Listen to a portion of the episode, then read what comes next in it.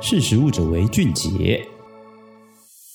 Hello，大家好，欢迎收听《识时务者为俊杰》，我是若薇。今天呢，要跟大家分享的是鸡硬骨也能吃。那鸡啊，是骨头占比相对比较高的动物，这个鸡硬骨占了整只鸡重量的约三十五到四十 percent。那这其实也是不包含羽毛和内脏的重量。但是这个鸡骨头啊，除了我们日常拿来熬汤或是做成饲料，还有没有其他的用途呢？那在芬兰呢，就有一间食品科技新创公司，它叫 SuperSground。那它开发出一种新的加工技术，它可以进一步将鸡硬骨和鸡肉一起来制成食品，也让这鸡硬骨在食品中呢可以发挥更多的贡献。那这家 SuperSground 呢，它在 IFFA 二零二二贸易展就展示出它的新的加工技术，它可以充分的磨碎这个鸡的硬骨，并结合挤压加工技术来把这个鸡硬骨和鸡肉一起制成鸡块或是鸡肉丸等等的食品。那这些相关的产品呢，也预计在二零二三年，也就是明年年初的时候正式的来上市。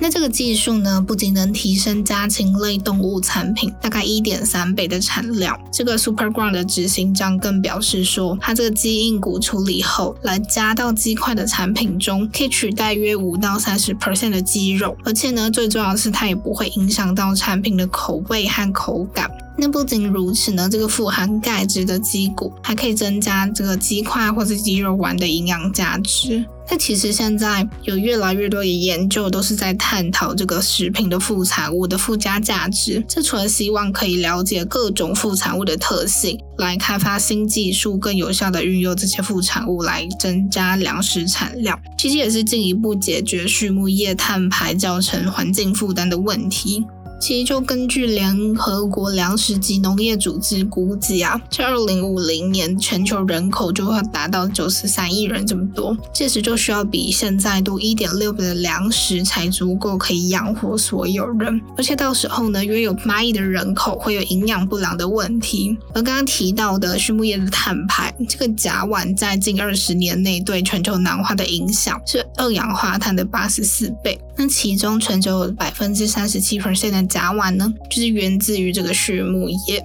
那目前畜牧业碳排的温室气体就占全球温室气体总量的约十五 percent，这也就可以看出来这个肉品在制成过程中对环境造成的危害。那要有够多又够营养的粮食，同时要兼顾环境保护的责任，这真的是一个很大的挑战。那虽然植物性的蛋白质等替代的产品也可以取代肉类作为蛋白质的来源，但这类的产品还是需要克服像消费者的饮食习惯啊，或者考量消费。或者对风味差异的接受度等等的问题。那今天跟大家提到这个荷兰新创 SuperGround 公司，它将鸡硬骨加工成为食品的原料，不但提升原料的利用率，也为产品增添营养，同时它又不影响产品的风味，又可以满足消费者吃肉的需求，这其实就是解放之一。好啦，以上就是今天跟大家的分享，我们下次再见喽，拜拜。